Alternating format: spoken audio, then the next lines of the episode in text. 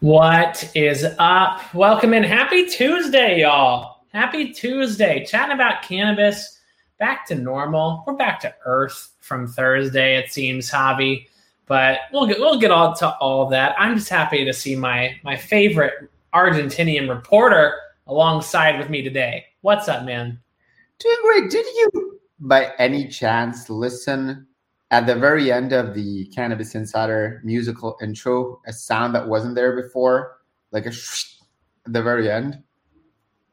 No. I, I don't know. Maybe no, I did not. However, now I'm going to be listening for it. Travis Owens, what is up? Strictly Free Sports. Thank you for tuning in again. Appreciate it, y'all. We have two amazing interviews for you today. One with a very cool, I think, I don't know if I can call them up and coming. They're pretty established um, but a very cool software company uh, in the in the cannabis industry. Super excited to talk to their rockin' uh, super powerful female founder, Stacy Ranowski. Um, I think I said that correctly. We'll see. Uh, and then actually, right after that.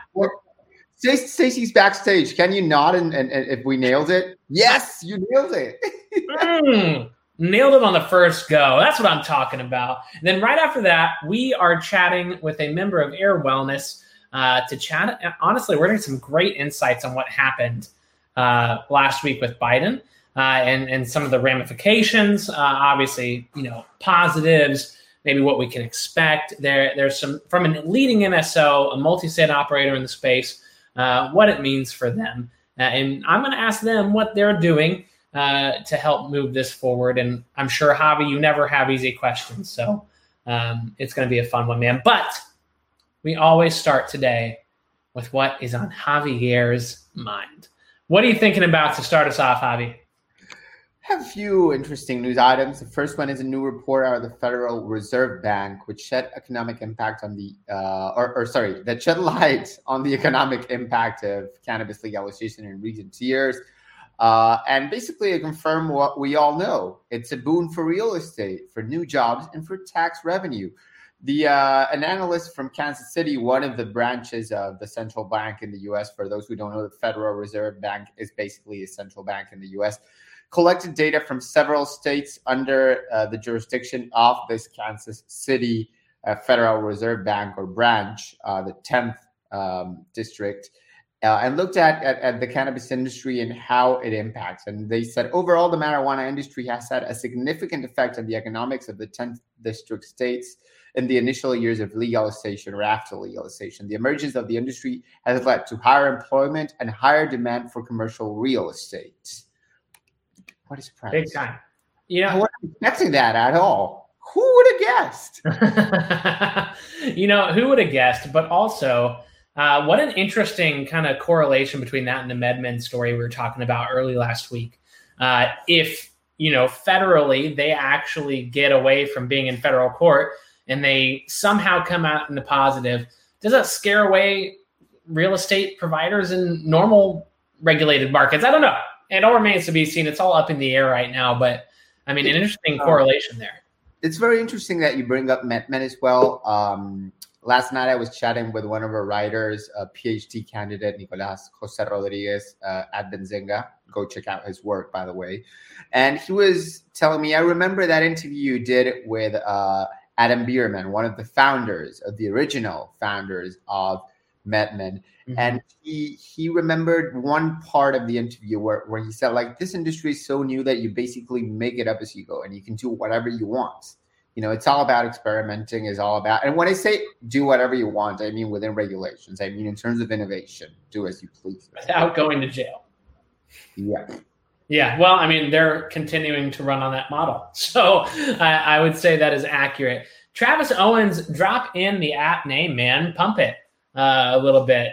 Uh, he just dropped another note. We'll read that in a second. Choom c-h-o-o-f a lot of cash and a lot of less assets now from that cash.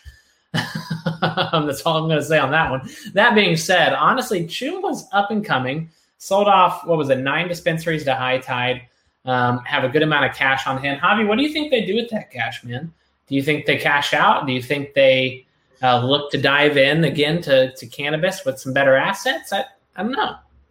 I mean, it's hard to tell. I, I, I do understand that they're getting out of retail, right? What they're going to do with the cash, I don't really understand. I'm sure that they will continue to expand their footprint in in you know different uh, areas or sectors within the vertical integration chain.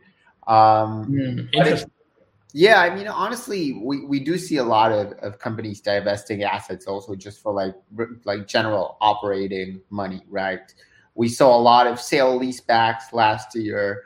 Uh, we saw a lot of companies divesting non-core assets this year, right? Especially in Canada, uh, it seems like cash constraints have led to to divesting assets in different ways to to make capital and cash available for for expansion and general operational stuff, right? You know, another thing I was talking about with Nico last night, right? Um, you know, we're talking about growing cannabis in Latin America, about different ideas, different models, craft growers. And I would tell you what I do. Growing cannabis is not profitable. There's actually one company that did crowd growing called Juicy Fields, which is definitely oh. now has gone under. Yeah. Um, I was always uh, quite bearish regarding their model, and I told that you know I told them that to their faces. There's a very interesting Twitter thread where I break down what happened with them. But you know, you would go into the website, and the first thing they said was invest in cannabis. It's profitable. And I sat down with them last year and was like, dude, how is it profitable? I remember in December I was in Uruguay and I asked them, like, how is it profitable?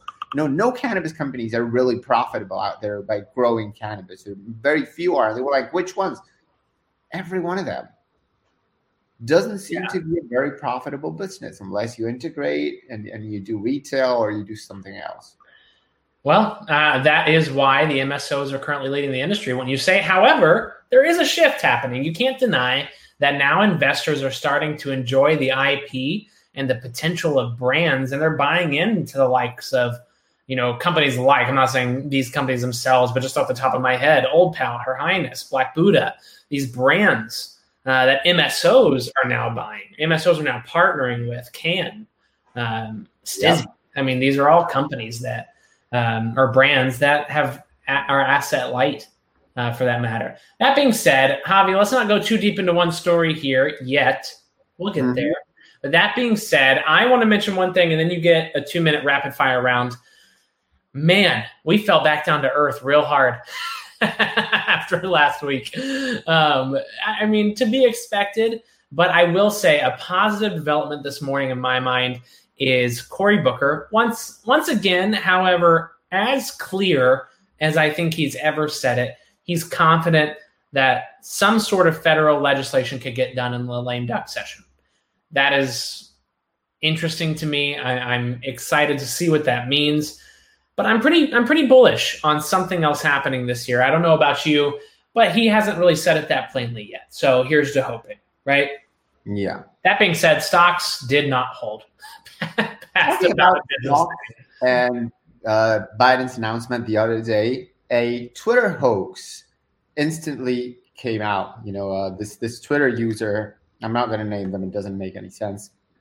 But they came out saying that Reuters was reporting that Nancy Pelosi had purchased 10 million shares of Canopy Growth in Canada, uh, which of course was false. They picked the only stock they never reported this, but people will buy whatever they see on Twitter, which is sad. Go check your source. Y'all, Twitter is not like rule of thumb here.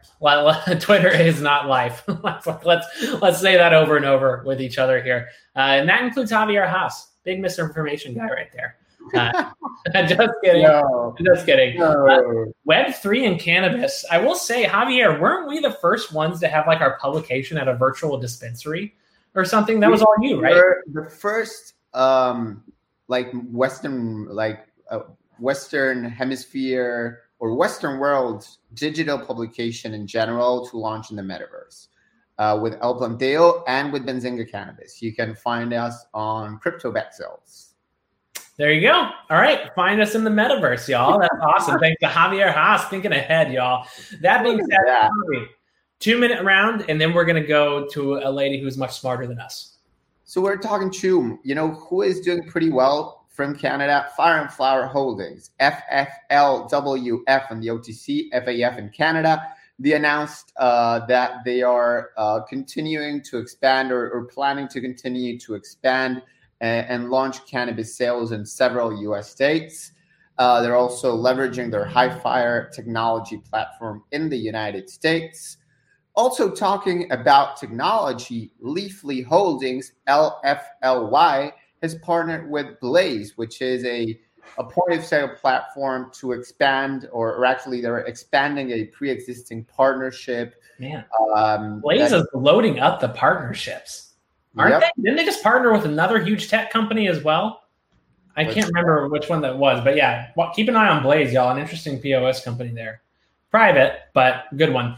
And I will say, going back to Fire and Flower, keep an eye on Hifyre. That's the data that Cantor Fitzgerald uses uh, to look at the Canadian LPs. It, Hifyre provides data to a ton of investment banks and analysts, so it's going to be interesting to see what they do in the U.S. market. Anyways, Javi, continue. I mean, I can do like a couple quick headlines and let's jump to the interview. I'm more interested in that. But two in three Americans agree with Biden's cannabis pardon.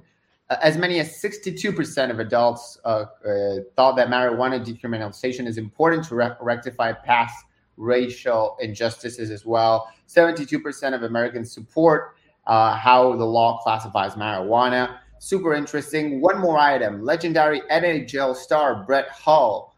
Uh, we, we did an, uh, an article where he talks about weed, his new strain, cannabis, cannabis for uh, chronic pain. He will launch uh, his medical marijuana strain called Brett Hull number 16. Um, this will launch in Mississippi at the Hippos Dispensary. I feel like we could have a conversation. Brett Hull 16, COVID 19. What does it actually mean? Uh, but that being said, oh, awesome news. Yeah, we have. All right. So, y'all, we have two awesome interviews here for you today. We're going to bring those amazing executives to you now. And then after that, I believe, Javi, you have another special segment for us in terms of product review. Stay tuned. Stay tuned uh, to what Javier has in store for us today. Ooh, a tease. The more you know. That was like the more you know, Rainbow. All right, let's do it. Aaron Thomas, let's bring over Stacy Ranowski, CEO of Canix.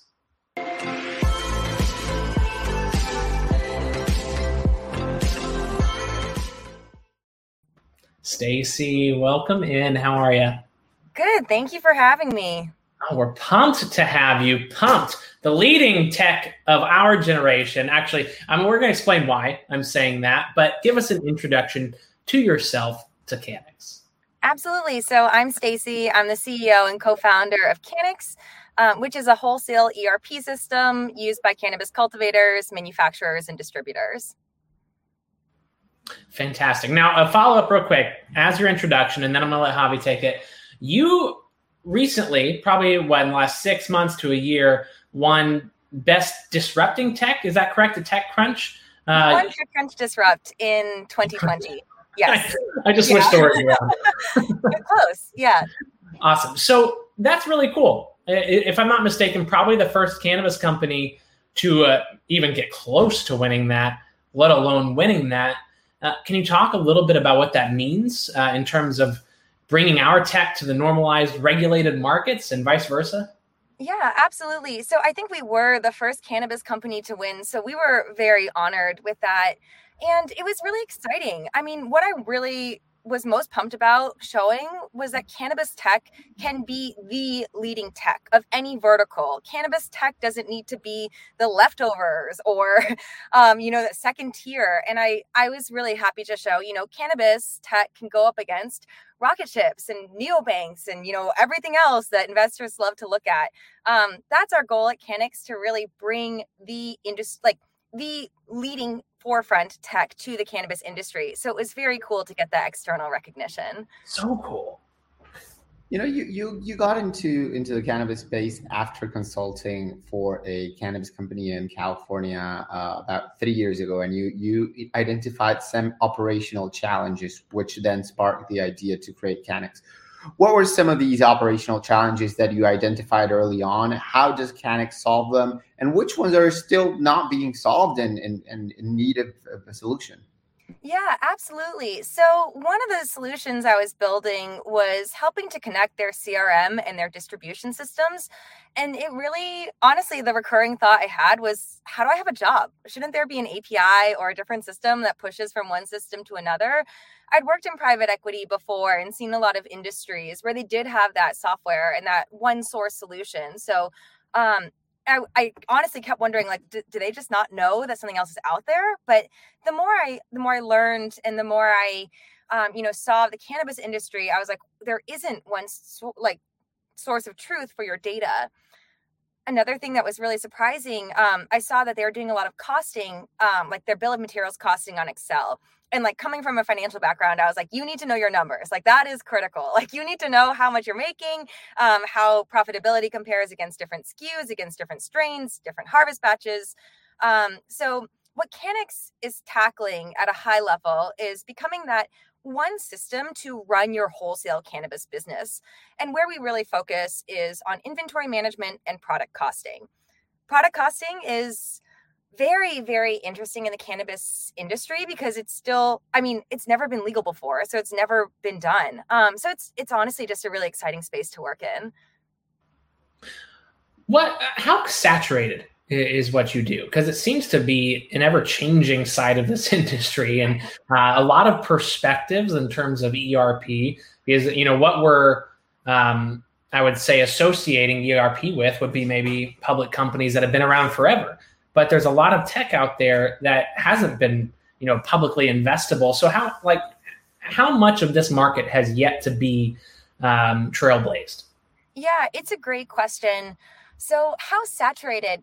I i mean honestly what we see is that most major companies don't have an ERP system that they currently love or that's even doing what they needed to do at a minimum. So I would estimate that like 75% of like major let's call them like three plus license operators um, don't have the tech that they need to run their business right now. Jeez. Honestly, really surprising. But when you go in and you see these Excel sheets and you know QuickBooks and all these like Google forms happening, it's it's a little shocking. And honestly, like what gets me up in the morning, I'm like, people deserve better. Like no one should be doing that data entry. I feel so identified. Literally two days ago, we just acquired an ERP system for a Latin American outlet, El Planteo, and we were doing everything in spreadsheets for like over two years. And then like a finance guy, he's like at finance and like he's got a master's in finance. He goes like, dude, we need a we need an ERP software. Uh, yeah, yeah. don't know what, what, are they for, right? Like for in layman's terms, what what are they for? Why, why are ERP systems important, right? Sure. So it stands for Enterprise Resource Planning Software. And what is it for? You as a like manufacturing business, it's critical to know how much inventory you have on hand, how much that inventory is worth, how much you can expect to sell in the future, and how much you've sold in the past. Um, so really getting that like mapping and that system of record for your business, that's what they're for because you need that to make informed decisions past isn't always an indicator of the future, but you certainly want to look at it to understand what might happen in the future. Um, and with cannabis and compliance and the amount of data that people have to capture, we're able to do some really interesting things in the forecasting space to be able to predict how much product is going to be moved like in the future. How long has it taken you to build Canix uh, to what it is now? I mean, we're still building it. Like, I mean, we, I, I really I mean, I have an engineering background, and my co founder also has an engineering background. And I expect that we'll be like a product led company for the next 24 months. We cons, I don't see actually a future where we where we don't like have a very active engineering team we always want to improve and bring the latest and greatest to our customers so yeah i, I don't really see an end in sight to like what we're building and then one more quick question then i'll let Javi uh, take it from there but in terms of where you're building to right now, the client base, do you see the the lack of good technology in, in, ERP, the lack of companies really understanding what they need to to balance their books and to have their numbers in front of them? Is that a reason why some of the balance sheets in this industry are just terrible? Does that play into it? Oh gosh. Um uh, it's such an involved, also good question. I think it's definitely a yeah, actually, I do think it's a pretty big part of it. Um, I won't speak to why like a balance sheet might look the way it will, but I think that knowing and knowing your numbers allows you to make better decisions. If you can see it plainly and you can see it accurately and clearly and in a timely fashion, like not closing your books over the next six weeks before the decisions have been made, I do think that leads to better decisions. And I do think that would lead to a more financially solvent industry all around. Mm-hmm. Here's a non-tech related question to close it up. Um, one of the things that that most surprised me in a positive way and impressed me in a positive way when looking at your company and its makeup, it's it's 50-50 in terms of, of gender, right? Or, or assumed gender, of course, because I really don't know which which is the, the actual gender of people. But you look at it and and, and you go like it, it looks like 50-50 men and women, right? Uh, um, is this on purpose?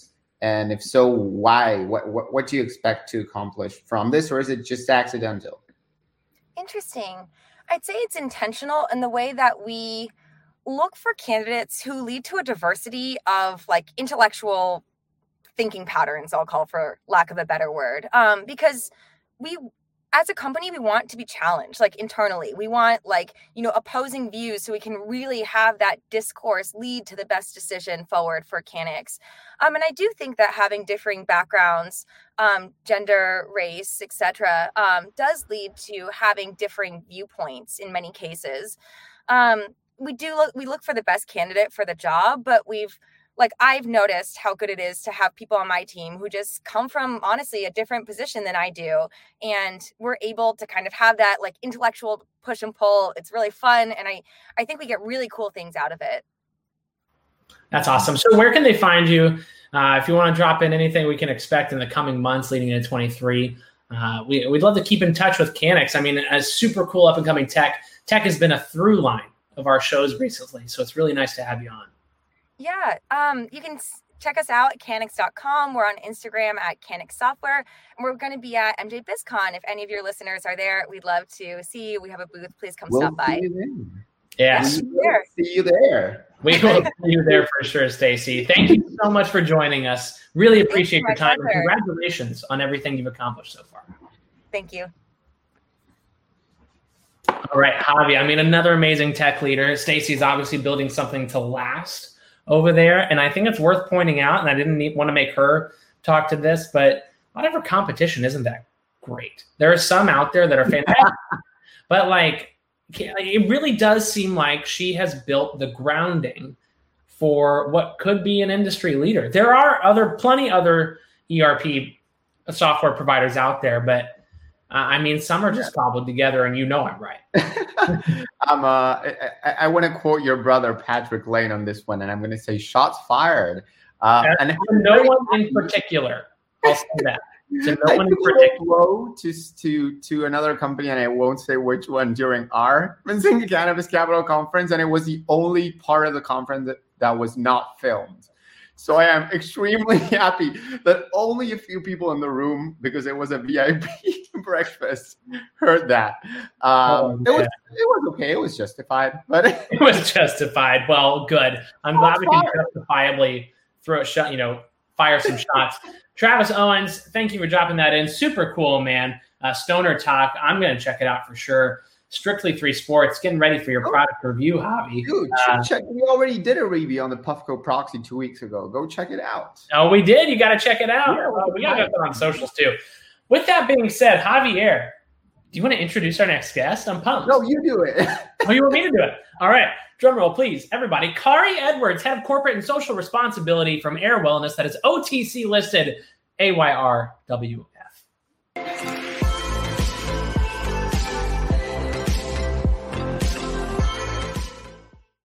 Welcome in, Kari. How are you? I'm great, guys. Thank you for having me. This is exciting for me to be here.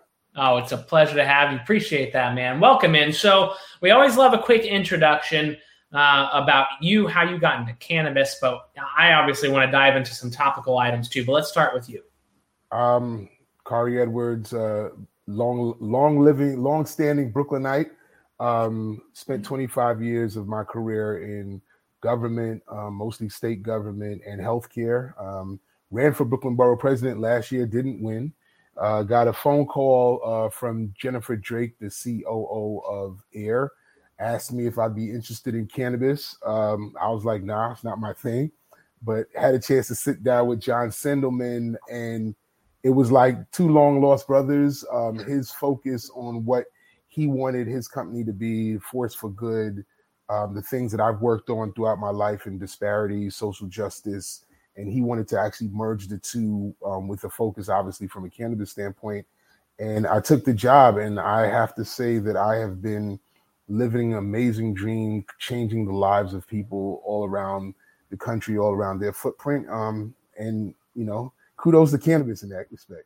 Yeah, this is this is a really interesting perspective. So thank you for that background. So you have not been, um, you know, amongst the front lines for uh, cannabis decriminalization for years, as a lot of people that we speak with have. However, that being said, you understand the importance of it. I'd love your your thoughts. You know, working on the corporate side of, of the cannabis space, coming from a government relations standpoint, having been there to try and fight for the people. Uh, you know, going for some sort of public office. What is your initial reaction to the executive action from President Biden last week?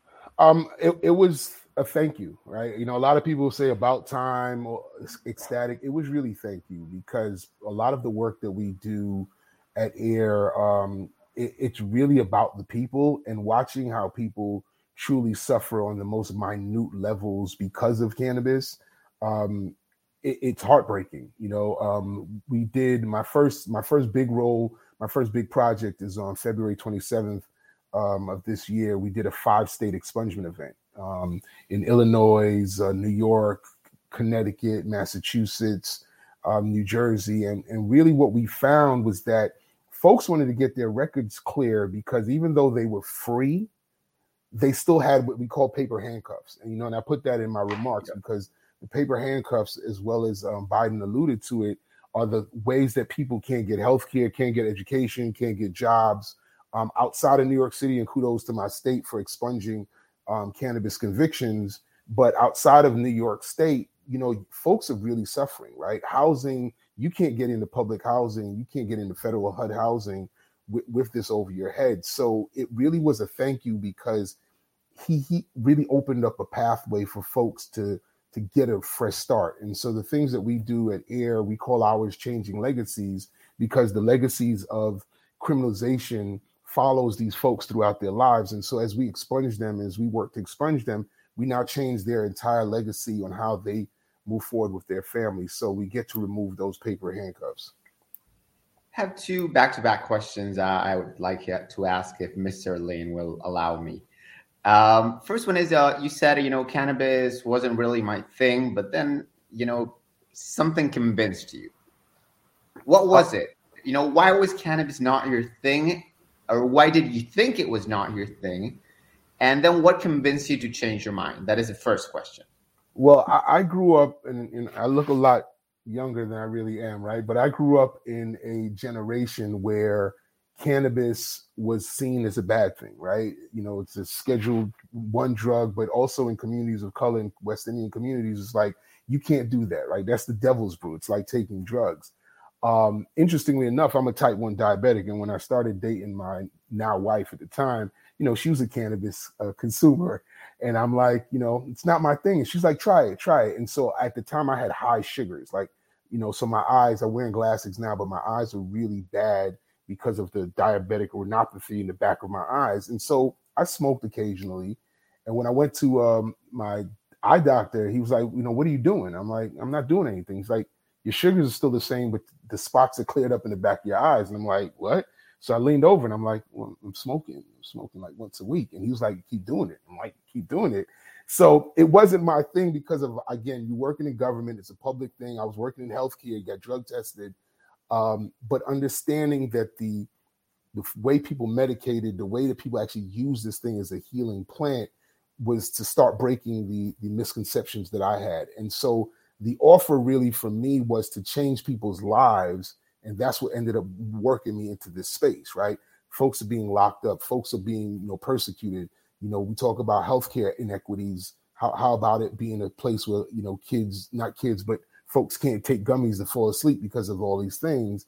And so it really changed my perspective and it's now become my mission. It's become my mission to really explain to the world this plant heals too, and it's not this thing that we've been criminalized and locked up for. And the last point I'm going to make: the hospital I used to work at um, is in Southeast Brooklyn, um, 26 um, thousand a year median income, third grade reading level, the highest incarceration rates because of something as simple as cannabis. And so now you're talking about a, almost a million people in an area in Brooklyn that are being, you know, targeted because of something that everybody can smoke now for free with no problem. And so that that also changed my perspective on what we are doing. And the, the other one is, you know, talking a little bit about mission driven things, right? You know, CSR, corporate social responsibility is one of those where it's, you know, it's not always easy to measure the the returns in financial terms, right? And a lot of people uh, often wonder if it's a real thing or not, right? So this might sound like a facetious question, but I kind of suspect your answer, of course, is is, you know, this is a real thing. But CSR, real or BS, right? And and and, and if real, why? Imagine you're trying to to help a friend save their their CSR department in their company because they want to shut it down, right? What what does CSR really do for a company it, or society? It it opens up opportunity, right? So when when I ran for office, you know, you know, being a borough president, you would have had a hundred million dollars in capital funding. And so what are you able to do? Go to small groups and, and give them money and open up the opportunities for them either to create more jobs for other folks and, and all these great things it's no different in cannabis. It's no different especially for csr we have a responsibility to now infuse all of the money that we're making all of the opportunities we have to educate our consumers to open up opportunities when, when we do food pantries when we do expungement events when we do housing things. It's not a cannabis related activity. It's a community related activity. And one thing that John Sandelman said is like, look, I don't want to be the best cannabis company doing corporate and social responsibility. I want to be the best company. And so what that means to me is that we turn around and we go into these communities that are not only affected by the war on drugs, but that need a, a economic push or to or need a partnership. And we're saying, hey, we're not going to do those things. So to all of the naysayers who just think it's like, you know, show it's it's we we have documentation that it's not show that we've turned people we've given people opportunities for education we've opened up opportunities for jobs. You know when i tell you that folks that come to me all the time are like you know i would love to learn how to cultivate but it's not legal in my state i'm like do you want to come to new jersey? You want to come to pennsylvania? We'll hire you and we've done it. And so it, it's really exciting to do the work of people um, but obviously using again this healing plant to do those things from your perspective as a former healthcare employee uh, and, and, worker, when you look at how this industry has been divvied up between medical states, between recreational states, um, really recreational adult use seems to be just increased access um, more than anything else. Is there a place for prescription cannabis in the future? Is there a place for cannabis within healthcare? Uh, or or does it just become more access in the future? Uh, and that's what we focus on. And I think this is particularly interesting um, to get your answer, being uh, that you lead CSR for an MSO. Yeah, I mean, I think it's it's, it's twofold. Right? I think you can kind of walk down a street and a half with that. Right? More access obviously does for whether it's an MSO or any company trying to get in, give them a, a broader, you know, set of folks to deal with but there is a need for the medical side, right? There's a need for pain management. There's a need for Crohn's disease and, and lupus. There's a need to understand, you know, how people's, you know, sleep apnea work. And so I think in those respects, we should really look at prescribing it um, from a medical standpoint, because yeah, some folks may may not. I don't know anything about terpenes, right? That's that's not my thing. I don't know what keeps me up, what makes me go to sleep but there are folks that do do that. And you know one of the things and, and I, I, like to shout out shout out this guy russell. He's a security guard at uh, one of our dispensaries in jersey right? He said to me he said mr edwards i locked up people 25 years for this. He was a cop in, in new jersey.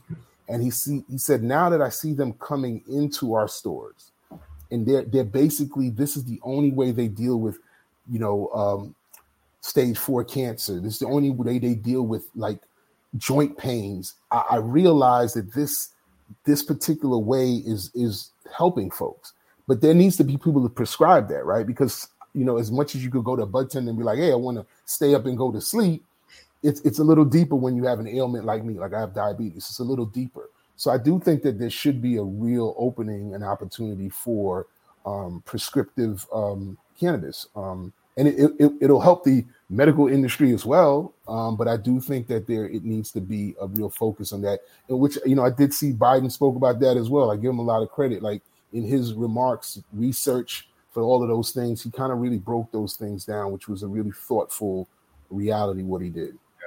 All right, last question here, then we got to wrap up, my friend. But this has been very insightful, and thank you for joining us, honestly, and on short notice as well. So thank you. What, when it comes to decriminalization, we've not asked anybody this yet, but now that we have pardons uh, for what uh, was it, some six thousand plus people, mm-hmm. uh, I think, and we have uh, a, a pretty heavy-handed encouragement of states to follow that. What phase of the game are we in now? What inning? say out of nine innings are we in when it comes to decriminalization? Because up until Thursday of last week, we were pretty early on. How far does that take us in into where the the final end game of marijuana has been uh, officially taken away from criminalization and, and wiped away? I mean, I, I would say we're in the third inning um, because part part of where we have to look at right it was heavy handed to ask the states to do that. Will the states do that? You know, all politics is local. Will the states and cities do that? Um, a lot of the expungement events that we're doing, you know, we're in states, you know, like Massachusetts that still have some some situations where expungement is a difficult process. Um, Connecticut's a difficult process. So when the states start to do it, we're getting more in the fifth and sixth inning. But then what do we do afterwards? What's the education? What, what is the support system once you are expunged to not rehabilitate that trauma? Because you know, folks who have paper handcuffs have trauma too. And mm-hmm. so now you we can't move to the end of the game without dealing with the trauma of folks who've lived with this almost 20, 30 years, or folks who are like me who are at the time a little worried to do it. And so I would say we're in the third inning. Um, you know, hopefully with the bases loaded and and uh, Aaron Judge at the plate. So that, that's the hope. That's the hope. All right. Well, hopefully we get number sixty. What that matter for me. I gotta be very honest. I got you, Khari. I got you. Something. I'm there with you. Um, Khari Edwards, head of CSR Ayr Wellness. Thank you so much for joining us again, sir. Uh, let's get an update soon. This was very insightful. Thank you, guys. Appreciate it. Yes, sir. Be well. Awesome. Javi, we went long today, but we had two awesome guests, man. I mean, how can we not? Right? We're going to do the product review for the much expected higher wheat segment at the beginning of the show on Thursday at 4 p.m. Eastern, uh, 1 p.m. Pacific. Ah, uh, I feel hurt. All right, three sports. I apologize. I apologize. I lied to the audience. I said we were doing it today. I lied. That's fine. all good. my fault. I'm going to show you one of the things that I'm going to review, and I'm not going to tell you what it is. The magic. magic.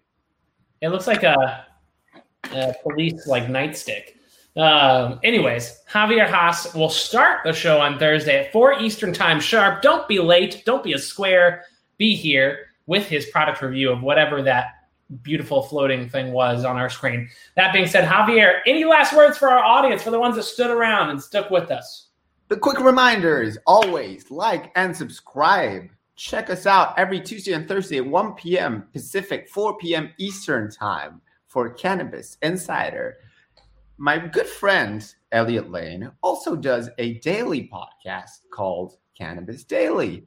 Go check it out every morning. Subscribe to our newsletter, Cannabis Daily. Check out benzinga.com slash cannabis every freaking day, several times a day at 9 a.m., at noon, at 3 p.m., and at 5 p.m. to get all of your news in the cannabis world, on the psychedelics world. We put out about 40 articles every day. Shout out to Maureen, to Nina, to Yelena, to Lara, to Nico, to Joanna, to all the hardworking cannabis and psychedelics uh, team members on the editorial side.